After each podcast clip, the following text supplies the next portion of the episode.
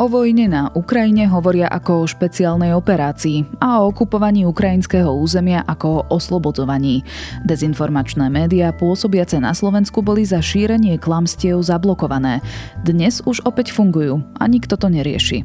Je piatok, 12. augusta, meniny má Darina. Dnes bude malá, miestami prechodne zväčšená oblačnosť, 26 až 31 stupňov. Počúvate Dobré ráno, denný podcast denníka ZME s Janou Maťkovou.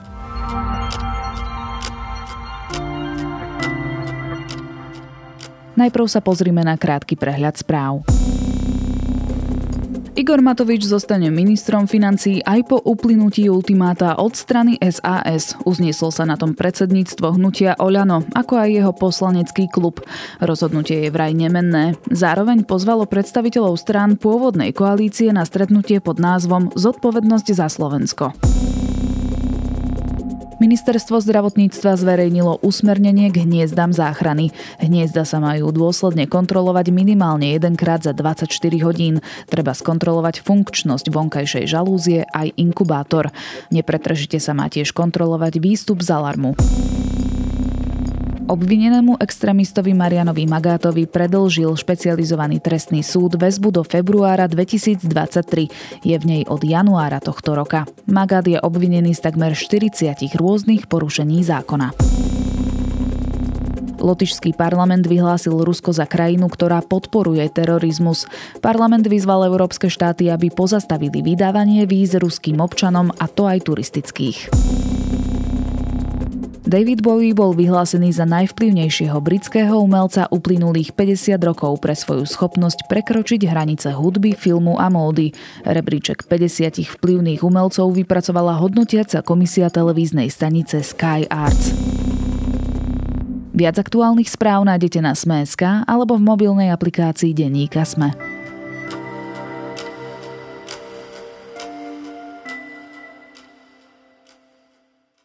V deň invázie Ruska na Ukrajinu vyzýval Eduard Heger na obozretnosť voči dezinformáciám.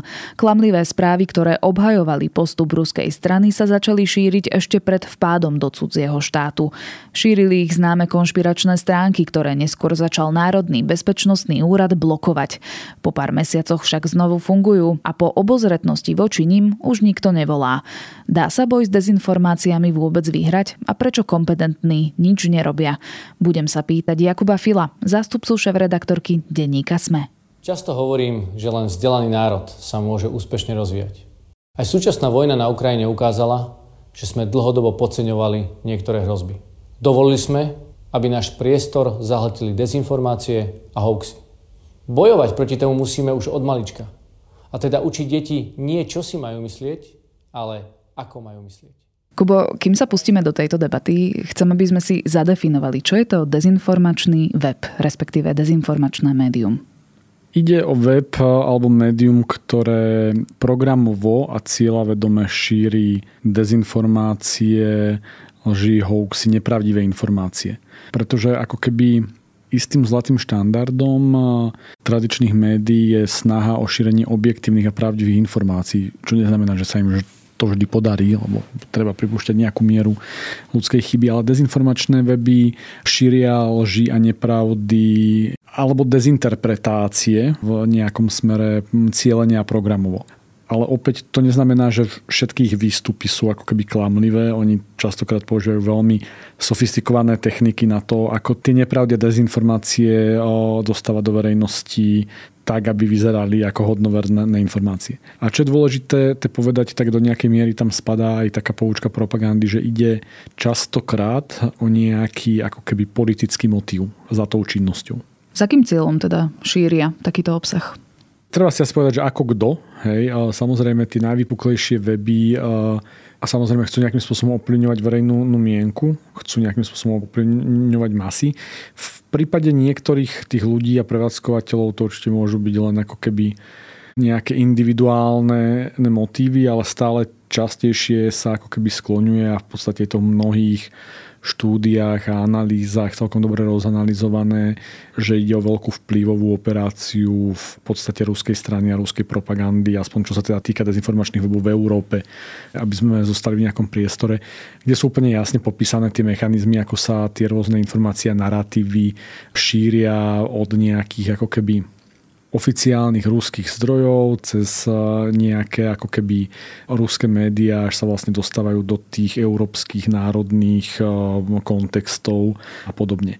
Aj keď na Slovensku boli informácie, a častokrát o tom hovorili, ja neviem, minister obrany Jaroslav Náď, ale no pozorne na to aj Slovenská informačná služba alebo eh, Globsek, ktorý sa téme viac venuje, že tieto, že niektoré z týchto webov sú priamo platené z Ruska a nie je dôvod týmto vyjadreniam neveriť, tak ako keby nie je na stole jasne preukázaná nejaká schéma alebo nejaký tok peňazí. Ale asi si vieme predstaviť, že akýkoľvek takýto tok peňazí sa dá veľmi jednoducho v podstate zakryť. A teda čítala som aj názory, že takéto dezinformačné weby majú za cieľ nejako systematicky podrývavať dôveru voči štátu alebo voči demokracii, tak? Áno, to je pravda. Ako v zásade, ak sa pozrieme na ako keby nie motiváciu tých prevádzkovateľov tých webov, ale ako keby na ten cieľ na tej strane publika, tak vieme to pomenovať tým, že, že ide o oslabovanie dôvery v inštitúcie, ide o oslabovanie ako keby demokratického zriadenia, nejakej ako keby podpory prozápadného demokratického ukotvenia a podobne. Ale znova, ako častokrát to v tých výstupoch nemusíme takto explicitne vidieť. Častokrát tým médiám stačí, tým dezinformačným médiám stačí vytvárať v hlavách ľudí ako keby informačnú neistotu a ono napríklad ten mechanizmus je veľmi jasne nezdokumentovaný, že v prípade dezinformácií častokrát ide o obrovitánsku kadenciu tých informácií, len preto, aby si v zásade to publikum, tí príjimatelia nevedeli vybrať, že čo je pravda. Hej. A to častokrát stačí na to, aby potom ľudia, inštitúcie a podobne, ktorí naozaj komunikujú pravdu, sa v ich očiach zdali nedôveryhodní, lebo zrazu je to iba jeden názor zo záplavy mnohých. Keď začala vojna na Ukrajine, prijal sa zákon, ktorý umožnil Národnému bezpečnostnému úradu vypnúť takéto dezinformačné weby. Pri ktorých stránkach to urobila? Ako to zdôvodnil? No, medzi tie stránky patrili napríklad hlavné správy, armádny magazín alebo weby Infovojna. Ono samozrejme, bolo to také mimoriadne opatrenie krátko po začatí vojny, ale ten problém bol oveľa, oveľa dlhotrvajúcejší a práve pri konkrétne aj týchto istých médiách sme to už videli počas celej doby eh, trvania pandémie. A v zásade tá genéza siaha ako keby až zhruba do roku 2014, kedy v zásade Rusko začalo prvú vojnu na Ukrajine a na Donbase a obsadením Krymu, kedy si vlastne uvedomilo, že je dôležité získať podporu pre svoje činnosti, respektíve to, ako sme to pomenovali v tej predchádzajúcej odpovedi rozkladať tú verejnú mienku v Európe. Takže to vyústenie, ktoré sa odohralo krátko po začiatku vojny na Ukrajine, bolo už iba takou ako keby naozaj to poslednou reakciou v stave, kedy sme, sme tu zrazu mali to akútne ohrozenie. No a v zásade tým dôvodom bolo, aby vlastne tieto weby nemohli šíriť ako keby aktívne klamstva, aktívnu propagandu z ruskej strany. Treba tiež e, povedať, že už pri zavedení tohto opatrenia bolo jasne zadefinované, že toto opatrenie je dočasné. Ono bolo jasne povedané, že platí iba do júna 2022. V máji sa potom predložilo, ale znova sa predložilo len do septembra 2022, takže nebolo to nejaké dlhodobé opatrenie napríklad ja osobne a aj mnohí ľudia, s ktorými som sa o tom rozprával na tú tému, to vnímali skôr ako prechodné obdobie, v rámci ktorého by sa mali zaviesť nejaké systémovejšie opatrenia. Hej? Lebo ako stále si musíme uvedomiť, že žijeme v demokracii a tá demokracia má ako keby mnohé krásne veci, ktoré sú samozrejme aj, aj jej slabinou. A tá sloboda šírenia informácií v tej demokracii je zaručená a ani my nemôžeme automaticky tlieskať nejakému zakazovaniu nejakých webov a keď áno, tak to musí byť jasne preukázané a rozhodnuté ale zároveň sa asi zhodneme na tom, že tá demokracia vďaka tým svojim slobodám, ktoré môžu byť jej slabinou, má právo sa brániť voči veciam, ktoré ju ohrozujú. A my sme vlastne veľmi rýchlo zistili v tých prvých dňoch po invázii Ruska na Ukrajinu, že vlastne tieto weby nás ohrozujú, pretože šíria tú ruskú propagandu a v zásade ako keby vytvárajú podhubie, kedy časť tej spoločnosti, ktorá je týmito webmi zmagorená ako tlieska tomu, že ruský agresor zabíja v ukrajinských mestách civilistov. Hej, ako sme videli v Buči napríklad tým, že ich strieľa zo zadu do hlavy. Hej. Tak to je proste problém a tá demokracia sa voči tomu musí proste zákonite brániť. Naše médiá klamú. Kto útočí vlastne? Rusi? Alebo Američania prezlečení za Rusov? To je otázka, ktorú v týchto chvíľach nevieme, ale áno, začala nejaká vojna na Ukrajine, ktorá veľmi rýchlo skončí. Naviažeme len na to, čo si už načrtol, pretože práve vtedy, keď sa tento zákon prijal, tak sa ozývali aj také možné obavy z toho, že je to akýsi precedens, teda vypínanie webov a teda, že ak by sme boli v inej situácii, prípadne by bola pri vláde iná politická strana, tak by sa vypínali iné weby, napríklad aj Smeska.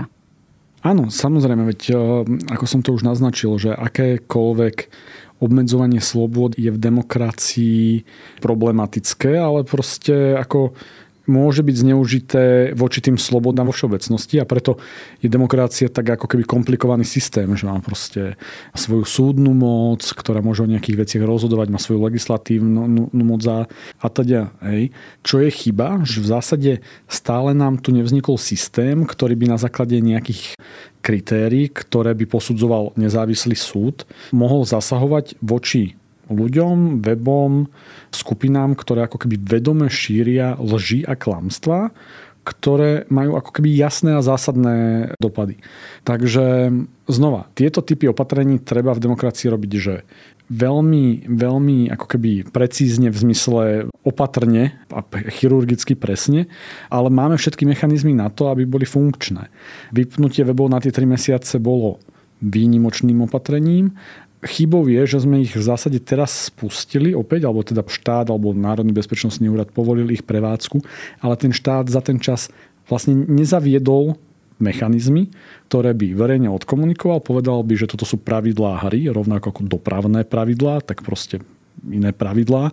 A povedal, že ten, kto bude tieto pravidlá hry v demokracii porušovať, tak ako nemá právo v rámci toho spoločného priestoru fungovať. A to sa nestalo a v zásade tie weby sa vrátili do života a robia to isté, čo robili predtým. Takže to je chyba toho, čo sa v súčasnosti udialo. Dobre, to, čo si povedal, rozmeňme si na dve otázky. Jedna je, že ako sme už spomínali, Národný bezpečnostný úrad mal možnosť predlžiť toto vypnutie webov do septembra. Prečo, prečo tak neurobil?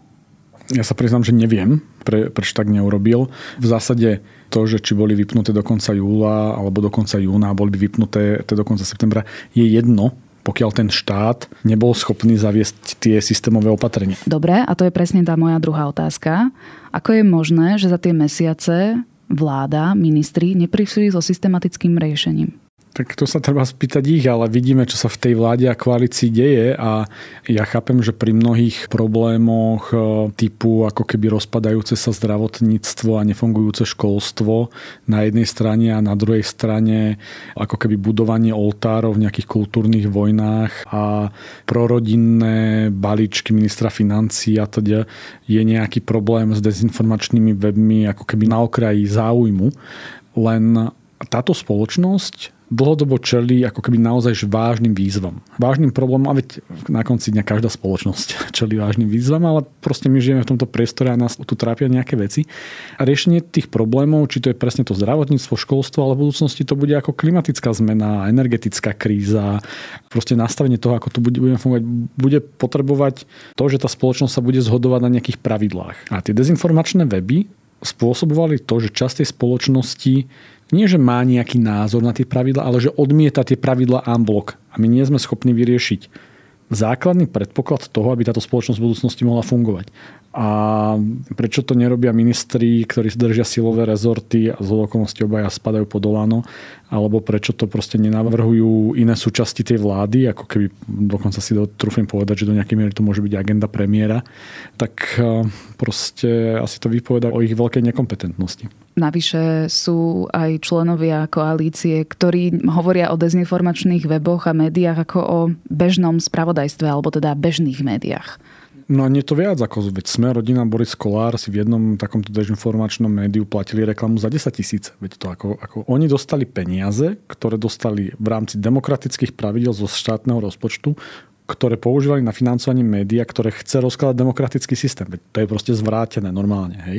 A Boris Kolár si povie, že Veď to je úplne normálne a tieto médiá pôsobia rovnako ako iné tradičné médiá, no tak potom ten človek v zásade ako keby nechápe, buď nechápe ten priestor, v ktorom tu spoločne fungujeme, alebo chce mať iný, len ako vyzerá iný spoločenský priestor vidíme dnes v Rusku. Hej? Proste je to akože totalita, ako je to normálne fašistický režim na základe, mohli by sme ísť na základe 14 kritérií fašizmu, asi to len takto menovať, na budúce môžeme spraviť nejaký iný podkaz na túto tému, ale proste tam zatvárajú ľudí na 15 rokov do basy za to, že proste ako povedia svoj názor. Ako dneska vyšla správa, že spevák nejakej skupiny proste povedal, že nie je vojna hej, a dostal pokutu a 4 mesiace v nejakých, neviem, že či priamo basy alebo nejakých verejnoprospešných prác. Takže naši politici a akože veľmi radi koketujú s týmto videním sveta a tieto médiá toto videnie sveta priamo v našom priestore presadzujú. Prečo je to tak? Prečo s nimi koketujú? Tak lebo mnohým politikom typu Borisa Kolára a mnohým ďalším a ako Boris Kolár je dnes súčasťou demokratickej vlády, hej, ale máme tu proste politikov Milana Uhríka a Kotlebu a Mazureka a v minulosti výhercu prezidentských volieb Štefana Harabína a proste mafiána Roberta Fica a proste ako keby kopec iných politikov, ktorým proste imponuje spôsob vládnutia. A keď nepoviem ako keby, že, že rovno v Rusku, tak ako keby spôsob vládnutia, ktorý je oveľa menej demokratickejší, ako máme my, aj oveľa viacej totalitnejší, lebo im to dáva moc a dáva im to väčšiu kontrolu nad e, krajinou, ktorú spravujú. Ako pre každého to môže byť rôzny dôvod, ako Robert Fico možno chce mať len dôvod preto, aby znova tu mohli krádnuť takým spôsobom, ako krádli uplynulé volebné obdobia.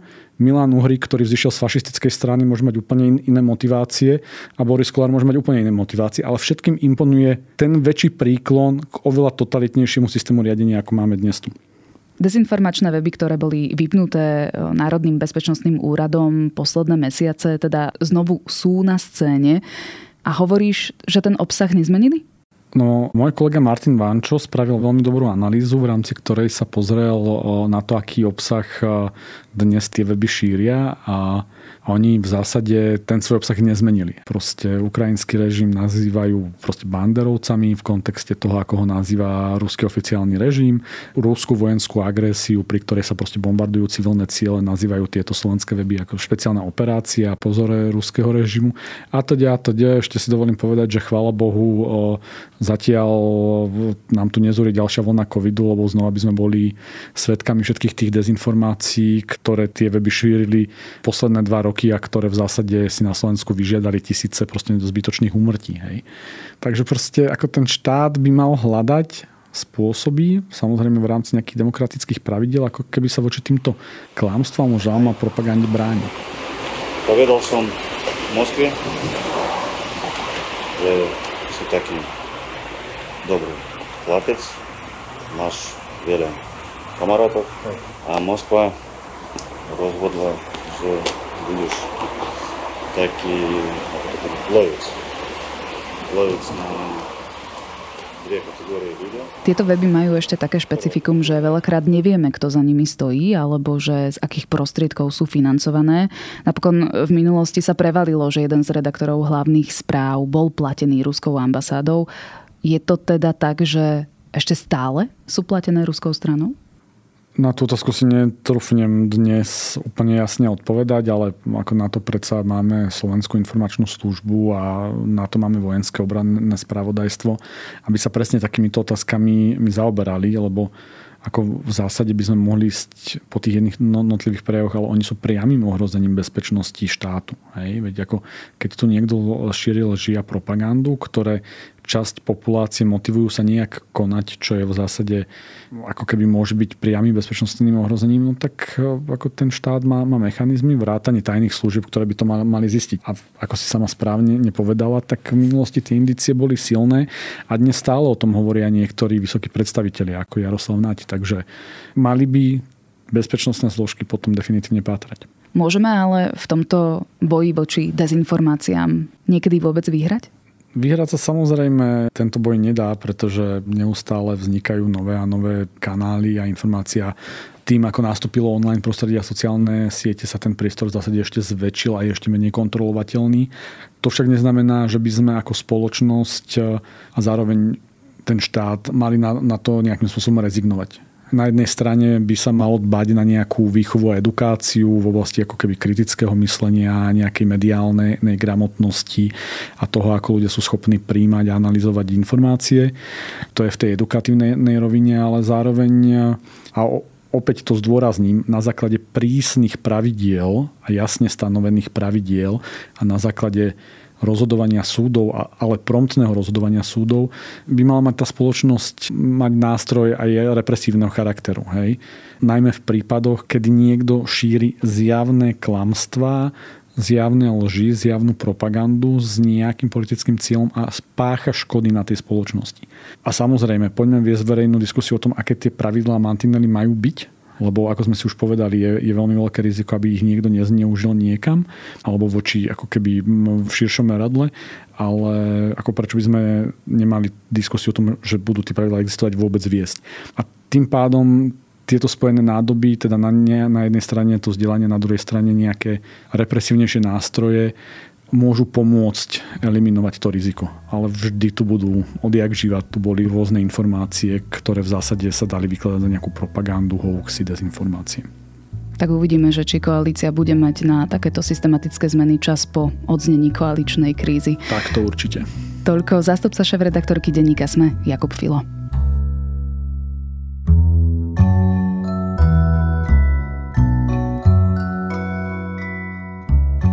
Tim Bernardes je brazílsky hudobník, všestranný muzikant a pesničkár, ktorého intimné melódie upokoja váš hektický deň. Aj napriek tomu, že ničomu z toho, čo spieva, nerozumiem, je to čistý balzam na dušu.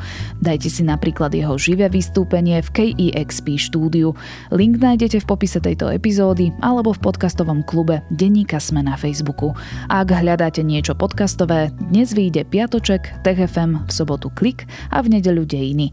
Na dnes je to všetko. Počúvali ste Dobré ráno, denný podcast denníka ZME s Janou Maťkovou. Okrem mňa Dobré ráno pripravujú aj Tomáš Prokopčák, Ľubica Melcerová a Zuzana Kovačič-Hanzelová. Za produkciu sú to Adam Blaško, Marek Franko, Kristýna Janščová a Viktor Hlavatovič. Prajem vám krásny víkend, do počutia v pondelok.